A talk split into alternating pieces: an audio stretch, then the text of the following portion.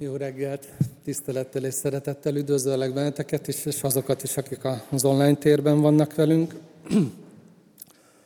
Régen találkoztunk, már hiányoztatok, pont gondolkodtam, hogy nem is tudom, már lassan második hónapja, hogy nem voltam itt.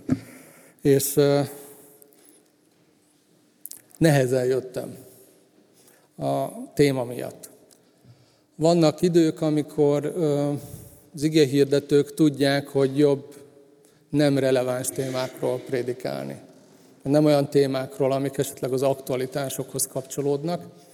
És néha könnyebb a, a keresztény közhelyek mentén maradni, amik ugye azért közhelyek, mert igazak, ismerjük, mindenki tudja, és jó hallgatni őket, megnyugtatnak minket, hazamegyünk, megsimogatnak minket, jól éreztük magunkat.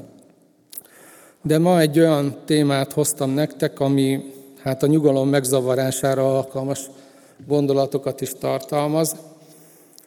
Én valahogy nem tudtam a szívembe elszakadni attól, ami ma a világunkban zajlik, és egy olyan igét hoztam nektek, ami egy picit ehhez kapcsolódik.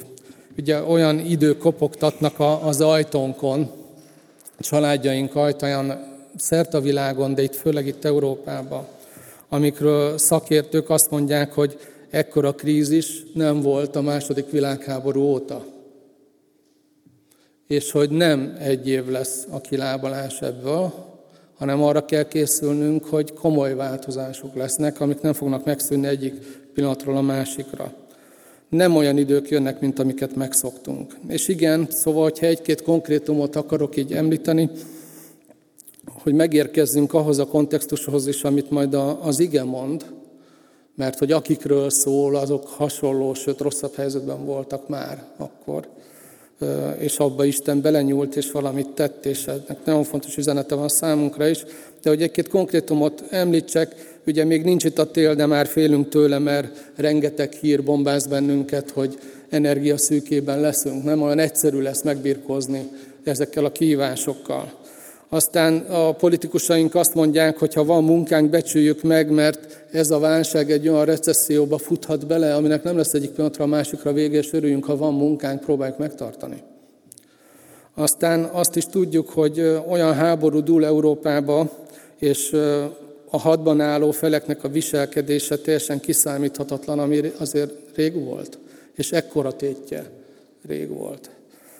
Vannak katonai szakértők, akik azt mondják, hogy az agresszor felett Oroszországot vezető politikusoktól elképzelhető akár, hogy taktikai atomfegyvert is bevetnek, hogyha nem érik el a céljaikat másképp. És az ott lebeg a fejünk fölött, kár lenne nem gondolkodni, hogy na és akkor hol van Isten ilyenkor, mi van? Mi történik itt körülöttünk? Az emberek kapkodják a fejüket. Mi történt ezzel a, a világgal? Nem gondoltuk volna, hogy a 21. században ennyire nem tudjuk leküzdeni azt, ami az emberben benne él, a sötét oldala, és hogy ilyen dolgokkal fogunk majd szembenézni. Hol van Isten a krízisek idején? Ez az ige hirdetésnek a címe. Amivel szeretném, hogyha együtt gondolkodnánk, és megtalálnánk, hogy hol is van ő, hogy van jelenő, és hogy ez milyen kihívást jelent a mi számunkra, hogy hogyan lehetünk mi is benne hogyha ha vele vagyunk benne. Sok-sok kérdést tör ilyenkor az embereknek a, a szívéből elő, ugye ott munkál bennük a félelem, a szorongás, a, a, a, a, a páni félelem attól, hogy teljesen kiszámíthatatlan egy csomó minden, és ugye még az elején vagyunk. Tehát mit tesz Isten a krízisek idején? Mit gondoljunk a saját szerepvállalásunkról ezekben az időkben? Egy olyan történetről szeretnék prédikálni, ami hát olyan három és fél évezreddel ezelőtt ugyanezekkel a, a kérdésekkel szembesültek emberek. Kérlek benneteket, hogy a Mózes második könyvét nyissátok ki, keressétek meg, ha itt a Bibliátok, vagy a telefonotokon. Tehát Mózes második könyve, harmadik fejezetnek az első 14 versét fogom olvasni. Álljunk föl Isten iránti tiszteletből, és így olvassuk együtt. Tehát Mózes második könyve, harmadik fejezet, első 14 vers. Mózes pedig apósának, Jetrónak, Midián papjának a juhait legeltette. Egyszer a juhokat a pusztán túra terelte, és eljutott az Isten hegyéhez, a Hórephez. Ott megjelen neki az Úr angyala tűzlángjában egy csipkebokor közepéből. Látta ugyanis, hogy a csipkepokor tűzben ég, de mégsem ég el a csipkebokor. Akkor ezt mondta Mózes, oda megyek és megnézem ezt a nagy csodát. Miért nem ég el a csipkebokor? Amikor az úr látta, hogy oda megy megnézni, kiáltott neki Isten a csipkebokor közepéből, és ezt mondta, Mózes, Mózes! Ő pedig így felelt, itt vagyok. Isten ekkor azt mondta neki, ne jöjj közelebb, old le a sarudat a lábadról, mert szent föld az a hely, ahol állsz. Majd ezt mondta, én vagyok atyádnak Istene, Ábrahámnak Istene, Izsák Istene és Jákob Istene. Ekkor Mózes elrejtette az arcát, mert félt rátekinteni Istenre. Az Úr pedig ezt mondta, megláttam népem nyomorúságát Egyiptomban, és meghallottam kiáltozásukat sanyargatóik miatt, mert ismerem fájdalmukat. Le is szállok, hogy kimentsem őket Egyiptom hatalmából, és elvigyem őket arról a földről egy jó és tágas földre, tejjel és mézzel folyó földre, a Kánaáni, a Hetita, az Emóri és a Perizia, a Hívi és a Jebuzi nép helyére. Bizony eljutott hozzám Izrael fiainak segélykiáltása, látom is, hogy mennyire sanyargatják őket az egyiptomiak. Most azért menj, elküldelek a fáraóhoz, vezest ki népemet Izrael fiait Egyiptomból. Mózes ezt felelte erre Istennek. Ki vagyok én, hogy a fáraóhoz menjek, és kihozzam Izrael fiait Egyiptomból? De Isten ezt mondta, bizony én veled leszek. Ez lesz annak a jele, hogy én küldtelek. Amikor kivezeted a népet Egyiptomból, ennél a hegynél fogtok tisztel, fogjátok tisztelni Istent. De Mózes ezt felelte Istennek. Ha elmegyek Izrael fiaihoz, és ezt mondom nekik, a ti atyáitok Istene küldött engem hozzátok, és ők megkérdezik tőlem, hogy mi a neve, akkor mit mondjak nekik? Isten ezt felelte Mózesnek. Vagyok, aki vagyok. Majd ezt mondta, így szólj Izrael fiaihoz, a vagyok küldött engem hozzátok. Imádkozzunk. Édesatyám, köszönjük a, az igédet, és köszönjük, hogy nem csak történelmi beszámolóként tekinthetünk rá, hanem hogy, hogy aktuálisan megszólíthatsz bennünket. Hogy mindez azért iratott meg, hogy mi kapcsolódjunk ezen keresztül is hozzád, tanuljunk rólad, tanuljunk magunkról, hogy a hitünket megerősítsd, hogy sokkal közelebb van önmagadhoz a te népedet most is. És kérünk, imádkozunk a te lelkedért. Köszönjük, hogy a te gyermekeid lehetünk az Úr Jézus által, az Úr Jézus érdeméért. És imádkozunk a te lelkedért, hogy nyissa ki a szívünket, az értelmünket, és szólíts meg belőle bennünket az igétből most is. Ámen. Foglaljatok helyet.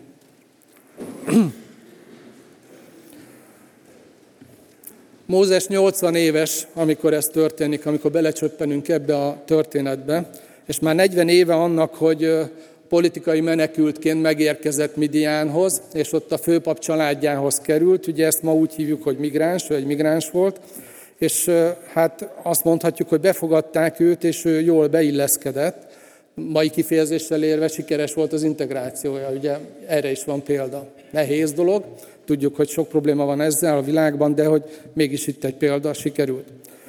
Családot alapít, megnősül, gyerekei születnek, szakmát tanul, egy új szakmát, és egy családi vállalkozásban dolgozik, az apósánál, egy családi vállalkozásban, és ebből tartja fenn a saját életét, a családjának az életét.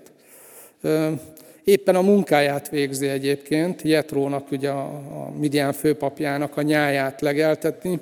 Pontosan nem tudni, hogy miért ment a szokott területen kívülre, de éppen túlment azon a területen, ahol általában legeltetni szokta ezt, ezt a nyájat, és ott eljutott a Hórephez, és találkozik Istennel.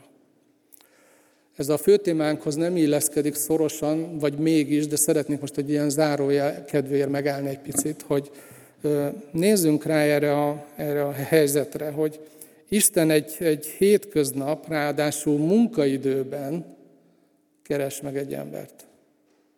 Nem a templomba, nem vasárnap, nem az imaházba, nem igé hirdetés közben, munkaidőben, a munkahelyén, miközben csinálja a feladatát, mint minden más nap.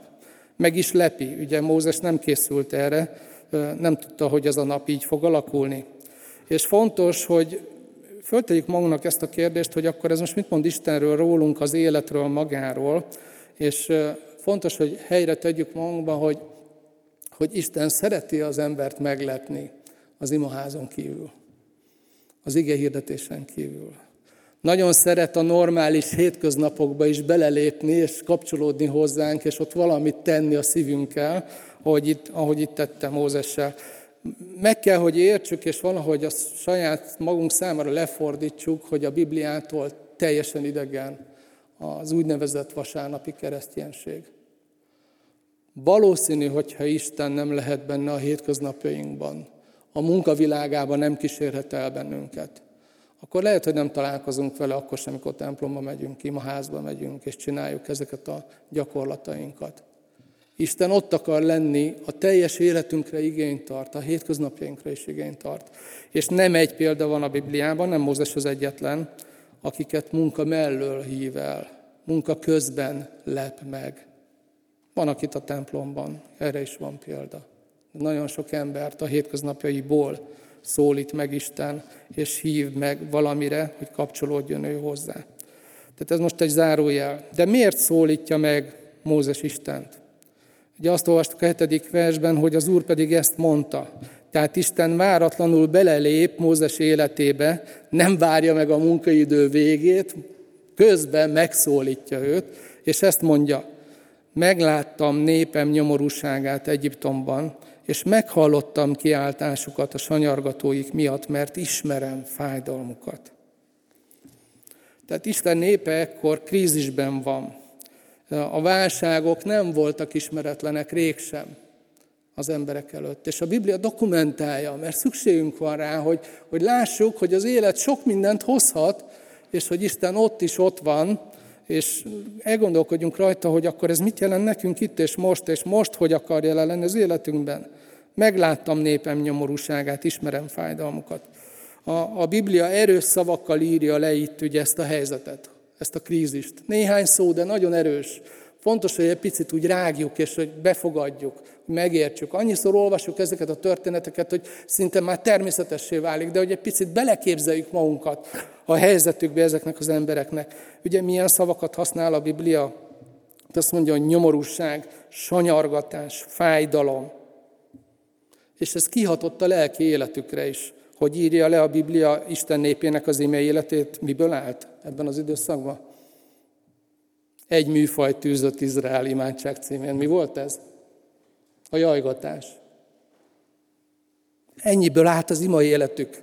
Olyan idők voltak, és olyan helyzetben voltak, hogy azt mondja Isten, hogy a jajgatásuk eljutott hozzám a sanyargatóik miatt. Ezt az imát ismerte Isten népe akkor. Ilyen helyzet volt. Durva történelmi helyzet volt, hogyha így megpróbáljuk a részleteket összerakni, láthatjuk ezt. Ugye három és fél ezred választ el minket ettől, de mégis talán fontos, hogy lássuk, hogy sok dolog van, ami hasonlít. Miért szólítja meg Isten Mózest? Mert a válság és a krízis nem azt jelenti, hogy Isten távol van a népétől. Mit mond Isten magáról? Meghallottam, megláttam, ismerem, eljutott hozzám. Mit jelent ez? Azt jelenti, hogy vannak ilyen időszakok a történelemben, és Isten népének az életében is vannak, vagy lesznek ilyenek, de hogy Isten egészen közel van a népéhez, akkor is, hogyha ezt Izrael éppen akkor nem tudja, nem tudatosodik bennük. És Mózes sem így néz a, a saját életére és erre a történelmi időben, amiben él. A nép ebből nem érzékel itt még semmit, mégis igaz. Azt mondja Isten, én figyelem, ott vagyok. Nagyon gazdag ez a történet, és arra biztatlak benneteket, hogy ha tehetitek, olvassátok ma még el, meg egy picit a folytatást is. Sok minden van benne, amire most nem fogunk tudni kitérni. Igazából én öt kifejezést, öt gondolatkört szeretnék kiemelni ebből a, ebből a felolvasott szakaszból, és azt segítségül hívni, hogy egy kicsit gondolkodjunk együtt a mi helyzetünkről ennek fényében. Az első a vagyok, a másik az ismerem, a harmadik a kimentem, a negyedik a menj, elküldelek, és az ötödik a veled vagyok. Szeretném ezt az öt gondolatot most, hogyha egy kicsit körbejárnánk együtt, és főleg az első kettővel szeretnék egy picit többet időzni. Az első, az első gondolat az a vagyok. Nagyon-nagyon hangsúlyosan jelenik meg. Ugye, de Mózes azt felelte Istennek, olvassuk, hogy ha majd elmegyek Izrael fiaihoz. Azt mondja Mózes, hogy várjunk egy kicsit, még ezt én nem döntöttem el, de tegyük fel, hogy elmegyek. Ha elmegyek Izrael fiaihoz, és azt mondom nekik, a ti atyátok Istenek küldött engem hozzátok, és ők megkérdezik tőlem, hogy mi a neve, akkor mit mondjak nekik? Isten azt felelte Mózesnek. És Isten itt egy olyan dolgot mondott önmagáról, ami a teológia történetnek és a filozófia történetnek az egyik legszebb és legmélyebb misztérium, amit nem tudunk kimeríteni mélységeibe. Azt mondja neki, hogy a vagyok, aki vagyok, majd ezt mondta szó Izrael fiaihoz, a vagyok küldött engem hozzátok. Tehát Isten bemutatkozik itt Mózesnek, és Mózesen keresztül Izraelnek, és azt mondja, hogy a legfontosabb, amit rólam tudnotok kell, hogy vagyok. És hát a kontextus miatt nagyon fontos, hogy ez most mit jelent, majd mindjárt szeretnénk egy-két dolgot mondani még, de hogy, hogy nem csak a problémák vannak, nem csak a félelemnek és a szorongásnak a kiváltó okai vannak. Ezek vannak, igen.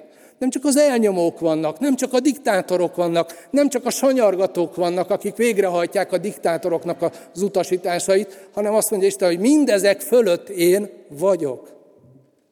Így mutasd be engem. És neked is ezt kell tudni, Mózes. Ez az, ami segíteni fog neked. Tehát mindez része a valóságnak, ez a sok minden, ami miatt nyomorúságot szenved Isten népe akkor. De itt az ige azt mondja, hogy megkapaszkodhatunk a nehéz időkben, a válságok idején abban erősen, hogy Isten van. A vagyok. Ahogy itt Isten bemutatkozik Mózesnek, ez az egyik legszebb, legmélyebb titok, amit őról a Biblia így mond. A vagyok küldött hozzátok engem. Ez a létezésnek és a közösségvállalásnak a, a titka, a misztériuma, amit itt Isten önmagáról mond. Nehéz lefordítani. Gondolkodtam azon, hogy itt lesz bácsi, megkérem, hogy jöjjön, és akkor egy tíz percet ő is kap, és mondja el, hogy mit is jelent. Mert mindaz, amit én erről tudok, azt először tőle hallottam, tőle tanultam. Ugye ez egy, ez egy nagyon érdekes kifejezés, nehéz visszaadni más nyelvekre, akár magyarra is lefordítani, picit leszűkül az értelme, ahogy leírjuk egyből. Mert hogy ez egy nagyon gazdag kifejezés, egy, igazából ez a vagyok, aki vagyok, ez egy szójáték a Héber létigével. És valami olyasmit jelent, tehát több jelentést is bele kellene, hogy halljunk ebbe, hogy, hogy voltam, aki voltam, vagyok, aki vagyok, és leszek, aki leszek. Én vagyok a, a létezés. A létezésnek a forrás és az oka is minden más csak azért van, mert én vagyok. Tehát nagyon, nagyon mélyre vezette ez, hogyha elkezdünk gondolkodni, és hát az a helyzet, hogy aki filozófiával foglalkozott, az szembe találta magát azért ezzel a gondolattal, hogy azért ezt megfogalmazták már többen, hogy miért van az, hogy a dolgok vannak inkább, mint hogy nincsenek. Mert ugye a létezés a sokkal nehezebb, mint a nem létezés.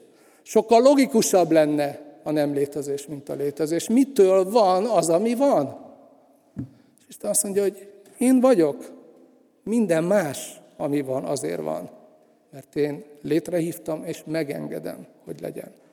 És Mózesnek és Izraelnek ez egy kulcs fontosságú gondolat, mert ez itt nem csak egy filozófiai kérdést karcolgat, a létezés egy ilyen akadémikus kérdésként. Van egy kontextusa, és a kontextusa az, hogy egy nép szenved, és azt tapasztalja, hogy van egy fáraó, van egy elnyomó uralkodó, van egy nép, amelyik leigázott bennünket, kihasznál bennünket, elnyom bennünket, belőlünk akar élni, fenyegeti a létezésünket, azt követeli meg, hogy öljük meg az első szülött fiainkat. Ha gyermekeink születnek és fiúk, akkor öljük meg őket.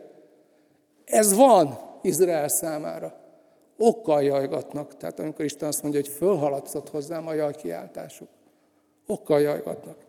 Ez van Izraelnek, ez a realitás számukra. És Isten azt mondja Mózesnek, hogy figyelj ide Mózes, feljebb kell nézni. Én vagyok. Ezután jön minden más.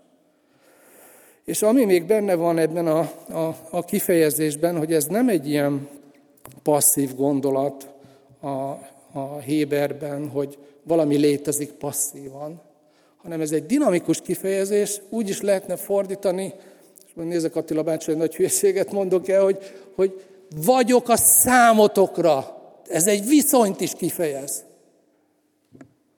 Azt mondja Isten, hogy vagyok, aztán ti meg veletek lesz, ami lesz. Hanem azt mondja, hogy itt vagyok.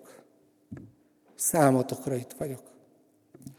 Ez egy, ez egy nagyon-nagyon fontos üzenet, amikor azon gondolkodunk, hogy mi történik a mi világunkkal, lássuk, mi történt az övékkel. Hol van Isten ilyenkor? Azt mondja, hogy közel vagyok. Nyugodj meg. Jelen vagyok. Számotokra jelen vagyok. Szóval az élet legnagyobb összefüggését ismerhetjük fel ebben a kinyilatkoztatásban, az életnek az alapkontextusát, hogy az ember nem önmagában létezik. Ez a világ nem önmagában létezik. Minden, ami van, azért van, mert Isten van. És hát ez egy fontos kérdés nekünk, hogy nem tudjuk még mi vár ránk, tehát itt Izraelt már látjuk, hogy gödör fenekén, majdnem a fenekén hol tart. Történelmileg az a nép ebben a krízisben. Mi még csak megyünk befelé. De miközben már mondják, hogy félnünk kell, szoronganunk kell, hú, mi lesz itt, és valószínű, hogy sok igazság van ebben. Isten azt mondja, hogy ne felejtsétek, én vagyok. Az ember nem önmagában létezik, itt vagyok számatokra. Az, alap, az élet alap kontextusa ez ő. És fontos föltenni a kérdést, hogy, hogy oké, okay, nekem kik mondják meg azt, hogy mi az az alap összefüggés, amiben én élek. Most és élni fogok, következő évben, meg utána. Ha lesz recesszió, ha nem lesz recesszió. Ha kiterjed a háború, ha nem terjed ki a háború. Ki mondja ezt meg? Politikusaink mondják meg, a közgazdászaink mondják meg, a média mondja meg, az influencereink mondják meg, szóval van több ilyen megmondó csatorna. Kik mondják ezt meg? A hívő emberek számára. És hát a Biblia itt arra hív bennünket, hogy hallgatozzunk kicsit feljebb, hogy Isten is kapjon szót. És ő azt akarja mondani, hogy ne felejtsétek el, lehet, hogy sok minden van, meg sok minden lesz, de én vagyok mindezek fölött, aki vagyok. Voltam, vagyok és leszek. És ebben ugye a történelmi kontextusban az is bennem van, hogy egy picit azt is üzeni ezzel Isten akkor Mózesnek és Mózesen keresztül Egyiptomnak, hogy aki, aki számotokra megkerülhetetlen és fenyeget benneteket, a nagyhatalmú fáraó, az állam igazgatásával, az apparátusával. Ő van tényleg, de nem lesz örökre. Én viszont vagyok. Voltam, vagyok és leszek és a számotokra. Tehát Isten önmagára irányítja Mózesnek a figyelmét, Mózesen keresztül a népének a figyelmét, és Mózesen keresztül még a diktátornak is a figyelmét önmagára irányítja, mert hogy Mózes elmondja majd mindezt a fáraónak is. A következő kifejezés, amit szeretnék így ide tenni, és azt szeretném, hogy gondolkodjunk kicsit rajta, hogy akkor mit kezdjünk ezzel? Az, amit Isten így fogalmaz meg, hogy ismerem. Ugye a hetedik és a kilencedik versek. Az Úr pedig ezt mondta, megláttam népem nyomorúságát Egyiptomban, és meghallottam kiáltásukat a sonyargatóik miatt, és ismerem fájdalmukat. Bizony eljutott hozzám Izrael fiainak a segélykiáltása, látom is, hogy mennyire sanyargatják őket az egyiptomiak.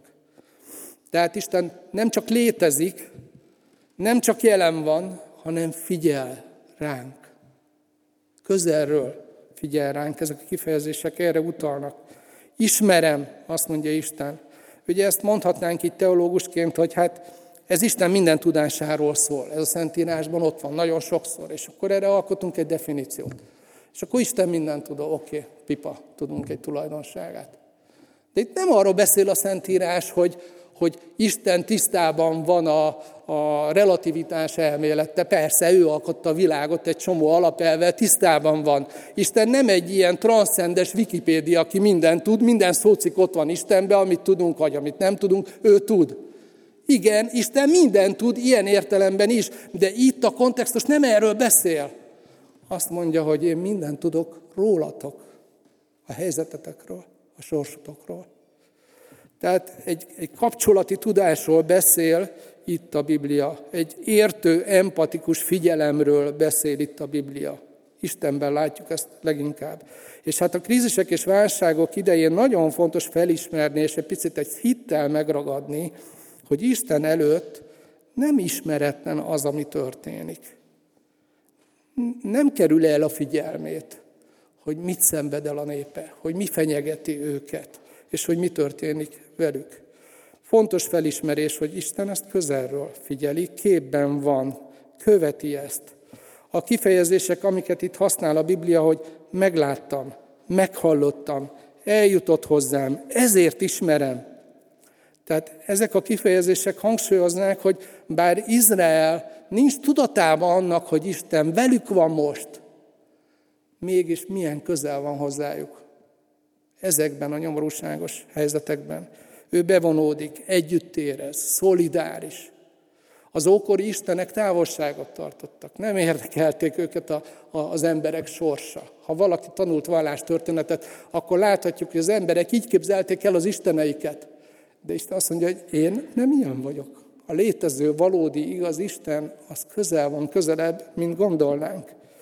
Ugye vannak áthallások az új szövetségben, hogy meddig ment el Isten ezen a területen. Jézusnak mi az egyik neve? Immanuel. Mit jelent? Hogy velünk az Isten. Nem távolról figyel minket, sorsközösséget vállal, befogadja. Nem csak a jót, nem csak a dicsőítést, nem csak az örömteli hálaimákat fogadja be, befogadja a fájdalmat, befogadja a félelmet, kapcsolódik hozzánk, közösséget vállal velünk, szolidáris velünk, együtt érez velünk. Érdekes, hogy, hogy miről is tud itt Isten. Mi az, amit számon tart. Ugye megláttam a nyomorúságot, meghallottam a kiáltozásukat sanyargatóik miatt. Eljutott hozzám a segélykiáltásuk.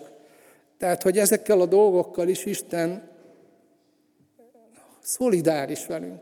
Figyel ezekre, befogadja. Az emberi sorsok, azok, azok érdeklik őt, számon tartja a nyomorúságukat, fájdalmukat, jalkiáltásukat, könnyeiket, félelmeiket, álmatlan éjszakáikat. De azt is számon tartja, hogy kik az okozói. Tehát ez egy nagyon érdekes dolog, és a mai világunkban is ezt, ezt meg kellene fontolni egy kicsit komolyabban.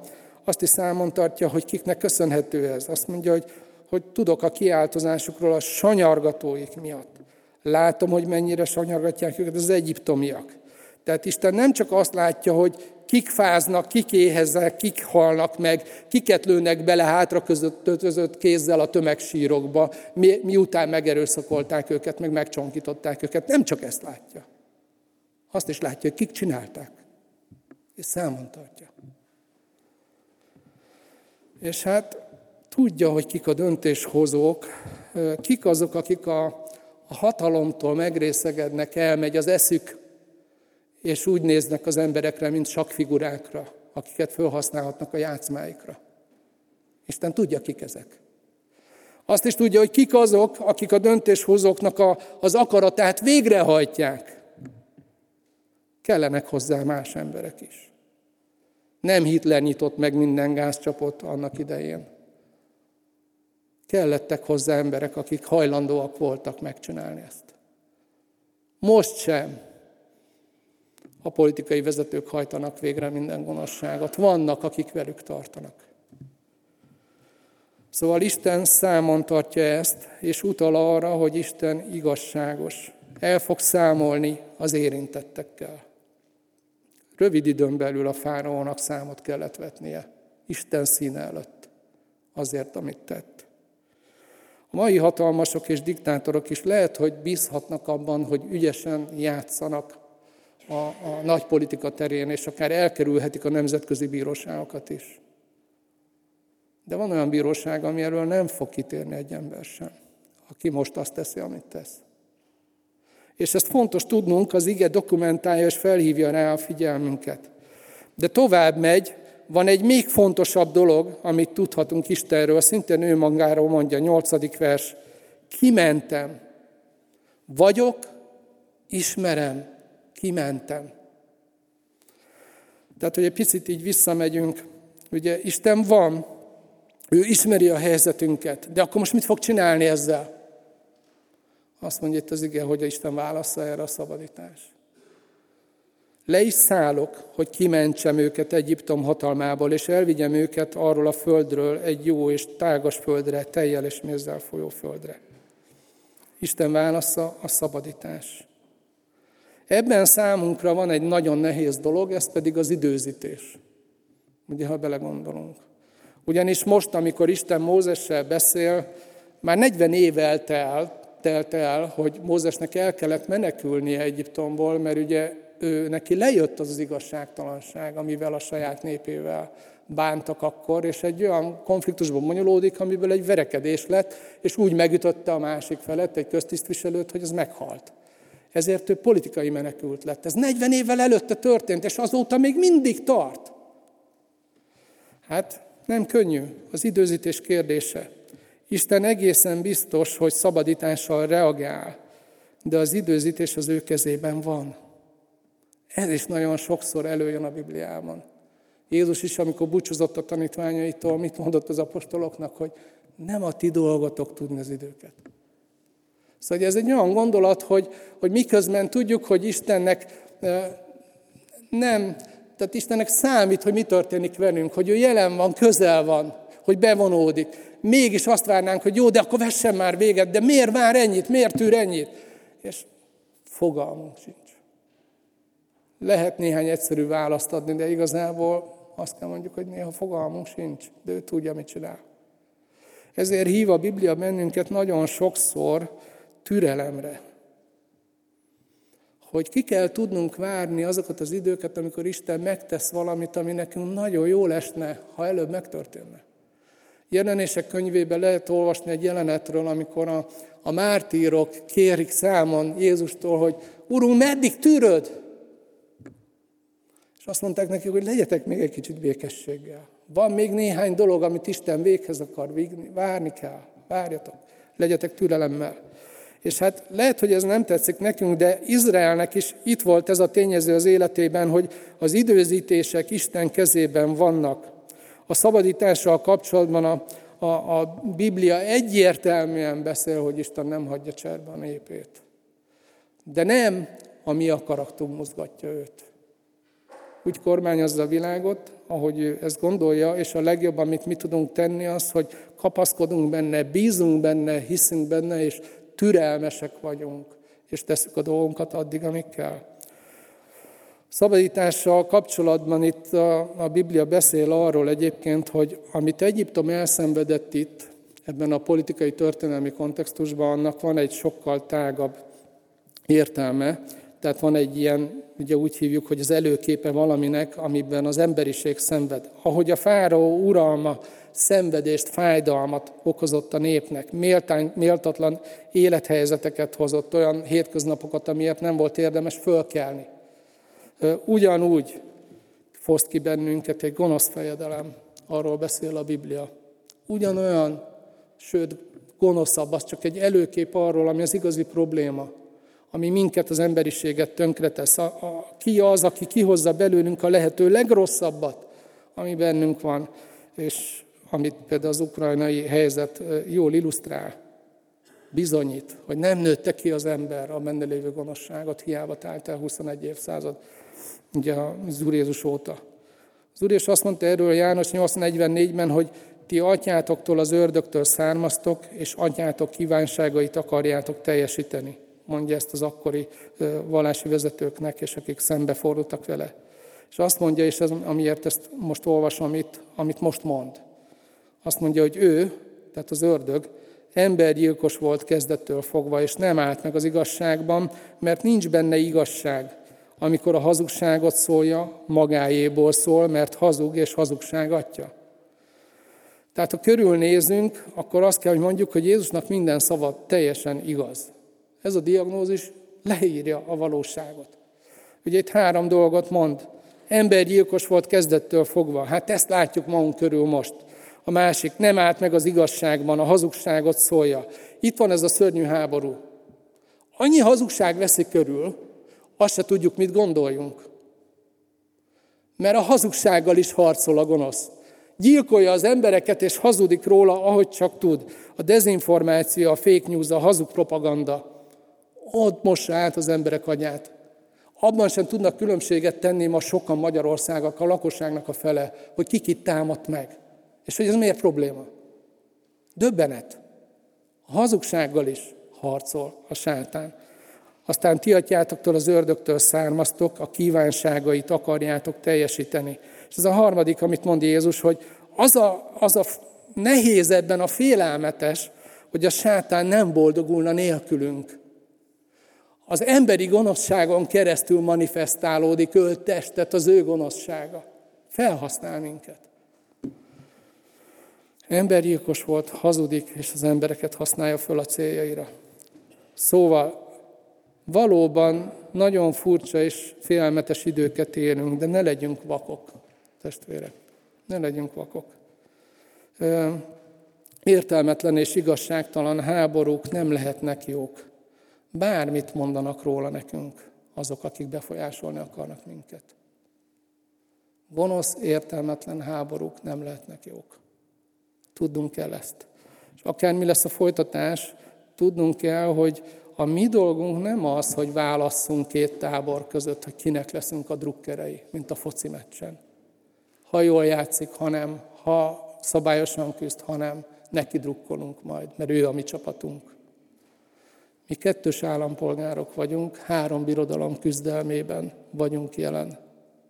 Ott van a sátán királysága, ahogy itt Jézus beszél róla. Ott van az evilági ország, aminek az állampolgárai vagyunk, és ott van az Isten országa, aminek szintén az állampolgárai vagyunk. És tudnunk kell, hogy Isten országa nem ellenséges az evilági országgal. Nem ellenséges.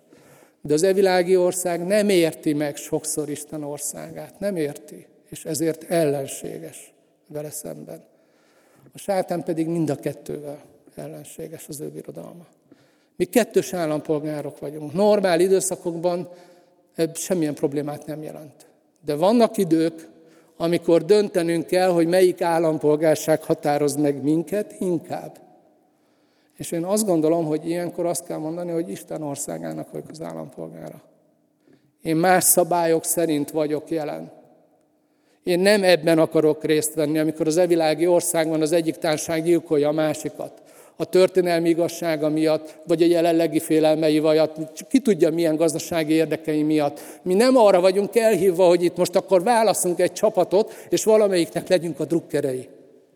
Azért vagyunk elhívva, hogy egy ilyen helyzetben Isten országa rajtunk keresztül belépjen ebbe a szituba. Egy más összefüggésbe hozza ezeket a helyzeteket.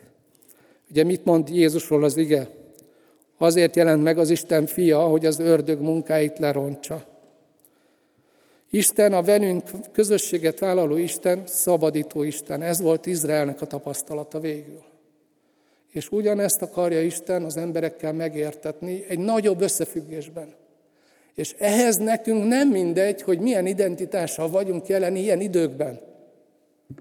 Nekünk szabadnak kell lenni hogyha kell, egyedül Isten országának az állampolgáraiként éljünk, szóljunk, cselekedjünk, viselkedjünk.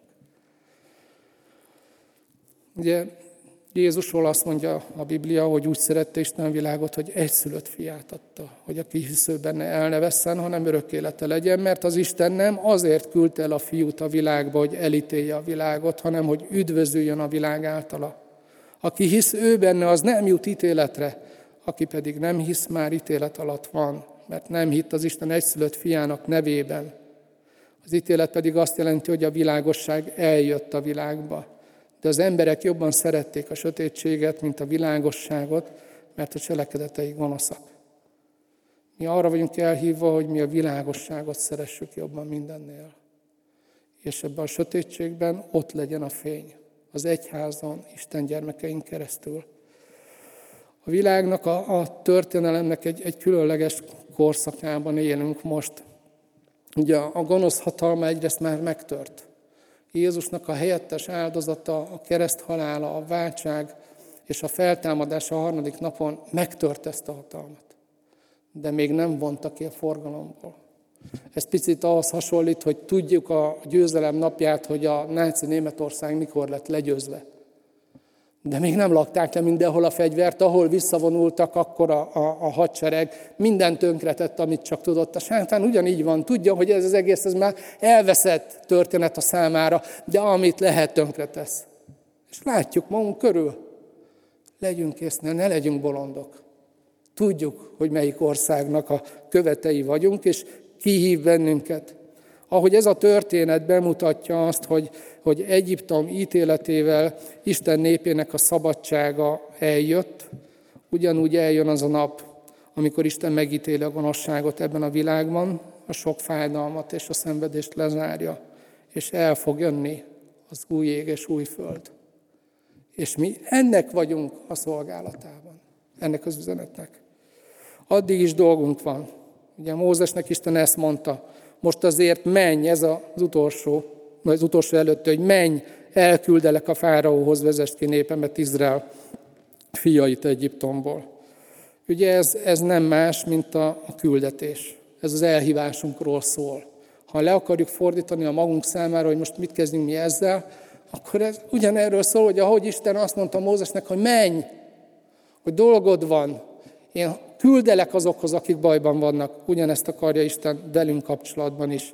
A misszió az nem az, amit mi Istenért teszünk, a misszió az az, amit Isten tesz, és amiben belehív minket, hogy kapcsolódjunk ő hozzá. Nagyon szépen megjelenik ebben a történetben. Ugye Isten egyrészt önmagáról mondja, hogy látom, hallom, ismerem, tudom, kimentem. Ezt mind Isten teszi. Igazából ezért történnek a dolgok. Ugyanakkor mégis azt mondja, hogy na ezért menj, elküldelek téged. Hol van Isten a, a krízisek és a válságok idején? Hát sokkal közelebb, mint ahogy ezt gondolnánk, vagy ahogy gondolná a világ. De hogyan fog megnyilvánulni nagyon sok mindenben Istennek a közelség és a jelenléte? Hát azokon az embereken keresztül, akiket ő erre akar használni. Ez egy nagyon fontos üzenet ennek a történek. Lesznek dolgok, amik, amik Mózest meghaladják, amikre ő nem lesz képes. Amivel szembe kell néznie, és, és nem fog ő boldogulni vele, és Isten fogja megtenni. De mégis azt mondja, hogy menj. Ugye Mózes még 40 évet élt ezután. És hát fantasztikus dolgokon ment keresztül, amiatt, mert végül vállalta. Nehezen adta be a derekát, de vállalta. Próbált megmenekülni, próbált az elhívást valahogy megkerülni, kikerülni, de Isten nem hagyta őt. Végül valami olyasmit mondott ugye Istennek, hogy, hogy túl nagy ez a válság, és én túl kicsi vagyok, keres mást. Aztán Isten győzött ebben a szkanderben, és Mózes elfogadta ezt a kihívást, megadta magát. És hát ez egy, ez egy kérdés ennek a történetnek, hogy na és akkor mi, mi hogy vagyunk ezzel, hogy pusztán megúszó üzemmódban, túlélő üzemmódban, hogy hát ha nekünk nem lesz nehéz, valahogy bírjuk ki? Vagy, vagy halljuk ezt, hogy, hogy ez nekünk is szól? Hogy figyelj, vannak családtagjaid, vannak barátaid, vannak munkatársaid, vannak szomszédaid. Elküldelek, menj! Nehéz idők fognak jönni, és az emberek félni fognak, szorongani. Nem lesz könnyű, de én kiválasztottalak arra, hogy menj, közéjük. Van valami, amit átadhatsz nekik, amit én akarok adni rajtad keresztül nekik. Ugye Isten nem fog elfordulni, nem fogja becsukni a szemét, nem fogja bedugni a fülét, de azt akarja, hogy mi se tegyük ezt. Azt akarja, hogy küzdjünk az igazságért, az igazságosságért, de legfőképp az emberekért, hogy találkozzanak a szabadítóval. Hogy a legnagyobb krízisből, amiben az életük került, és talán nem is tudják, hogy hova vezet az Isten nélküli életük, abból kimenekülhessenek. Na, mindez mit jelent? Vannak olyan keresztény közhelyek, amik becsapnak minket, amik úgy működnek, mint annak idején Izraelben, hogy nem fog ide bejönni az ellenség, itt a templom. Minket nem ér semmi veszedelem. Meg van írva, hogy még csak nem is közelít hozzád, stb. Lehet nehéz időkben úgy forgatni a Bibliát, hogy ameddig csak lehet, homokba dugjuk a fejünket vele, a segítségével. De itt azt látjuk, hogy amikor Istenhez csatlakozik valaki, mint Mózes, és amire hív bennünket is, akkor ő nem megúszza. Neki nem könnyebb lesz. Neki nem biztonságosabb lesz ettől a meghívástól. Mózes nagyon is fölfogta azt, hogy milyen veszélyes ránézve az, amit most Isten tőle kér. Hogy ez hogyan fenyegeti a megszokott életét, a biztonságát, a kiszámíthatóságot, hogyan veszélyezteti, hogy a terveiből mi lesz, még amit ő gondolt, hogy most már lassan nyugdíjba megy, és hogyan fog élni. Mindezt fenyegeti ez az elhívás. Sejtette, hogy ez, ez, ez nem egy kényelmes életről fog szólni. Isten pedig nem vezette félre olcsó vigasszal Mózesnek. Nem azt mondta, hogy figyelj, azt csinálod, amit én mondok, akkor neked szuper lesz. Lehet, hogy lesz recesszió, téged az nem érint. Lehet, hogy lesz infláció, a te pénzed ugyanaz marad, sőt. Lehet, hogy sokan elvesztik a munkájukat, te nem. Semmiért nem mond. Isten egy dolgot ígér, és az be is tartja, azt mondja, hogy veled leszek. Bizony, én veled leszek. És az utolsó, amit szeretnék kiemelni. Isten van, ő tisztában van vele, hogy mi van, ismerem, kiszabadítom, elküldelek. Hát ez egy nagy vállalkozás, amire küldtem Mózest, és azt mondja, hogy egy dologot kell tudjál, hogy veled leszek. Ugye olyan jó lenne, hogyha azt mondanánk, hogy ettől a ponttól kezdve, hogy Mózes erre igen mondott, és azt mondta, hogy na jó, akkor újra gondolom a következő 40 évet, és elfogadom, hogy mást vársz tőlem, mint amit én eddig terveztem, hogy innen kezdve akkor most leértek a gödör aljára, és most már fölfelé megy. Hogy a krízis most már megszűnik, és egyre jobb lesz. De tudjuk a történetből, hogy így volt. Így volt? Tőletek akarom hallgatni. Igen. Rosszabb lett. Először rosszabb lett, és utána lett jobb. Szóval Isten azt mondta Mózesnek, hogy figyelj, sok dologra számíthatsz majd, és majd amit látunk, hogy fognak üldözni, leszel te köztörvényes, kitűzik a fejedre a vérdíjat, sok dolog fog történni, de ne felejtsd el, bármi történik, a mérleg serpenyőjének a másik oldalán, a másik serpenyőben mindig ott lesz, hogy veled leszek. És ez egy, ez egy a Kornél kezdte ez a mai napot, hogy, hogy a forrás. Ez nagyon sok mindennek a forrása. Nem tudjuk kiszámítani, hogy mi történik majd velünk, de ha az a miénk, hogy Isten velünk van, velünk lesz, akkor az mindenre elég lesz. Szóval eljött az idő, igen, amikor, amikor Mózest üldözték, eljött az idő, amikor olyan helyzetekbe került, olyan problémákkal került szembe, amit ő képtelen volt megoldani és kezelni a saját képességeivel, eszközeivel. Eljött az idő, amikor a saját népe akarta félreállítani, amikor a családját támadták, mert őt akarták kikezdeni, sőt, amikor meg akarták ölni a saját népe. Eljött az idő, amikor a, a szabadulást átélték, mégis visszavágytak Egyiptomba, és azt mondták, hogy az kiszámíthatóbb volt. Igaz, hogy sanyargattak minket, de tudtuk, hogy lesz vacsorára hagyma, meg uborka. Itt meg nem tudjuk, mi lesz a jövő héten, lesz-e forrás, lesz-e hús, lesz-e ez, lesz-e az. Szóval nem volt könnyű Mózesnek, de bírta ezt az ígéretet, hogy bizony én veled leszek. És hát Jézus ugyanígy búcsúzott, amikor a nagy misszió parancsolatot adta. Hogy fejezte be? Ugye menjetek el, tegyetek tanítványán minden népeket, és hogy fejezte be, hogy íme én veletek vagyok minden napon a világ végezetéig. Ez az ígéret tartja az egyházat, és kísér bennünket addig, amíg Jézus vissza nem jön.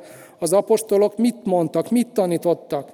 Azt mondja az Abcsel 14, 21, 22-ben azt olvassuk, hogy miután hirdették az evangéliumot, és sokakat tanítványokká tettek, erősítették a tanítványok lelkét, és bátorították őket, hogy maradjanak meg a hitben, mivel, mivel, amíg Jézus visszajön, minden gyülekezet egy frankó klub lesz, ahol ki lehet húzni.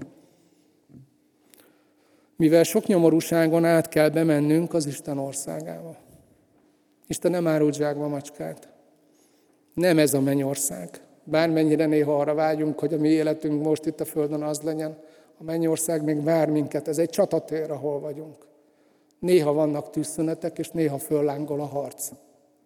És tetszik, hogy nem tetszik, erre vagyunk elhívva, de Isten azt mondja, hogy veled leszek.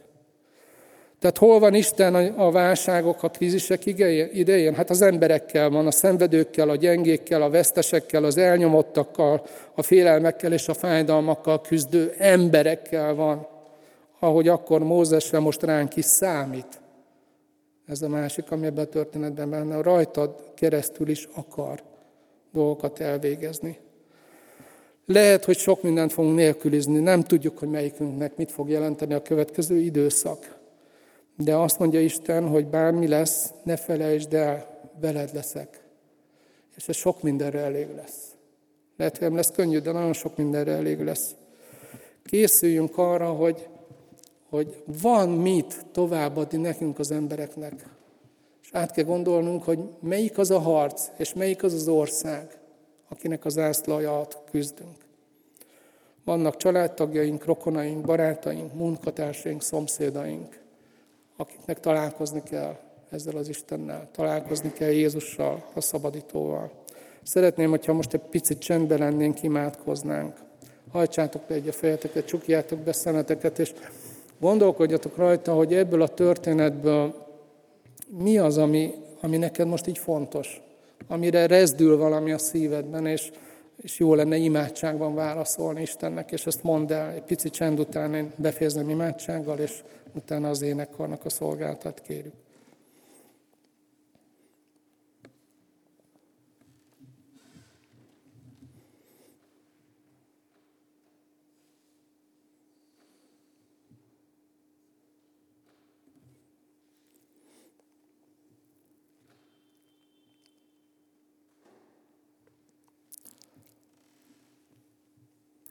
Édesatyám, köszönöm, hogy a gyermekeid lehetünk az Úr Jézusért, és köszönöm a, a, azt a fajta őszintességed, ami a Te igédből átjön. És néha nekünk jó lesne, hogyha nyugodtan, kényelmesen, kiszámíthatóan élhetnénk az életünket, és köszönjük, hogy ez is megadatik időről időre. De segíts nekünk, Úr Jézus, hogy kövessünk Téged, akkor is, amikor, amikor kiszámíthatatlan a világ körülöttünk. Fontos legyen ne csak az, hogy, hogy mi lesz a, a megszakott, életünkkel, hogy birtokolni tudjuk-e a javainkat, hogy meg tudunk-e őrizni, át tudunk-e menteni, ami most a miénk.